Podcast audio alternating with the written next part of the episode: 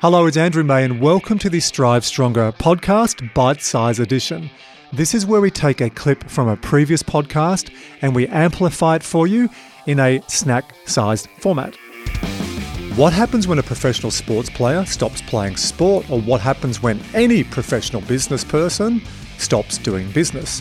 In this bite size from podcast number 28, Myself, Shane Lee, and Phil Kearns have lunch as part of Shane's podcast Lunch with Lee. Uh, it's great. I, I love seeing Shano at work. You know, two things that Shane does well is tell a story, and the other thing is having lunch. And he combines this beautifully recording with a podcast, so you can hear the noise of the restaurant in the background as well. In this bite-sized edition, Shane, Phil, and I talk about what happens to professional sports players when they are not mentally prepared for the end of their playing career and what also happens if they are. I do a lot of work with athletes on this now around transition, and especially a young athlete who might have a decade or even longer to go in their career will look at me and go, why are you talking about what's next now? Well, when you plan or when you future proof yourself, you don't put all your eggs in the one basket. When you plan or future proof yourself, it can also take the pressure away and it can also give you other interests. And I found this so often with athletes I'm working with when they start studying or work part time or they're just doing hobby or working in the community their game or their sport tends to go a lot better as well. I really appreciated Shane and Phil sharing their own personal stories on how they adapted to life outside of sport. And they're both very successful in business in their own right. So there's lots of rich lessons in this bite sized edition. Amazing. Just a, a quick one. Uh, in short, you, you, would have coached um, both team sport players and individual athletes. What's the biggest difference?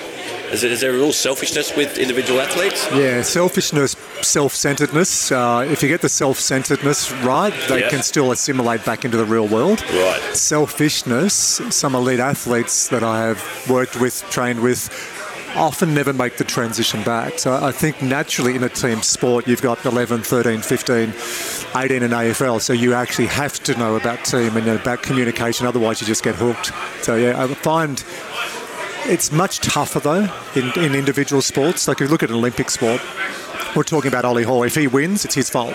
If he loses, it's his fault. I'm sure you've had a, yeah. a, a game, Phil, and uh, Shane. Well, the back the backs are more like individuals, are they? Animals? Yeah, yeah, you know, you know, they do swap makeup colours and things like that. that they do, but, but nail polish no, now, nail polish colours. No, actually, it's a, it's a, really good question because I didn't know I was allowed to ask questions, but I was going to I was going to ask you that because I you think about a tennis player and all they do all day is think about themselves, yep. and then when they're sick about thinking about themselves, they hire someone to think about them, and yeah. and like how do you have, the only normal tennis player I ever met was um, was Paddy Rafter, and I think that's because he had about a thousand brothers and sisters, and like you have to care about other people yeah. in that. We're scenario. getting into a domain. I'll do this short, Shano, because this is what I do in my podcast. But when we talk about mental skills, individual or team athletes feel you look at that base, so what's the storytelling, but also what's your identity. And if an athlete is the rugby player, the cricket player, the water polo, water polo athlete, and they're nothing else outside that, they're the ones that really struggle because invariably the tournaments and the trophies come and go, and you're left with you and relationships and what you are. So I spend a lot of time with our young players at Parramatta who are you outside of rugby league? Uh, you know, what, what do you do in the community? What are your hobbies and interests? And uh, but I, I, have got five of our players at Parramatta studying, and I, and I, think that's the biggest achievement I've made there personally. Yeah. Because what, are they studying? Uh, psychology. Right. Okay. Only psychology. Ryan Matterson's doing a, a combined uh, phys ed, psych.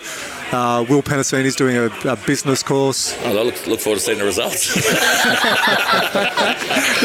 can, can, I ask? I, have got a question. I just,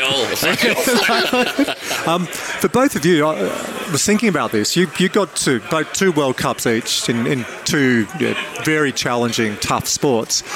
A lot of athletes don't make the transition to then a life outside that. Let's say the business world, philanthropy, whatever it is. So, Phil, I'll start with you first. What did you do to get down? Eddie Cowan said this beautifully. You get to the top of the mountain, and then you can see the next mountain. And a lot of elite athletes think you're just going to paraglide across, but you've got to come down and start again. So, what did you do? Uh, I was lucky because half of my career was amateur and the other half was professional. So the amateur game, you knew that you had to have a life outside, and so you were preparing for that you know, 10 years in advance. Um, so it was always in the back of your mind that that's that's what you had to do. And so when you'd go to a function or whatever it might be, I'm going to talk to that dude because I don't know what they do, but they could be important to me in the yeah. future. But you know, without consciously saying that to yourself, that's essentially what you were doing. And that's how you mix with people, and that's how you built your contacts, and that's what makes the world go round. But it also gives you a broader perspective on life. And you know, a lot of athletes do the same to me as they would to you. They say, "What, what should I do when I finish rugby?" And I go, okay, well, first thing you do is you write down all the things that you don't want to do, and then that narrows the thing of what you do want to do. And then you start working through, as you would, with their skills and what can they do moving forward and try and give them some sort of basis for, for that. And confidence.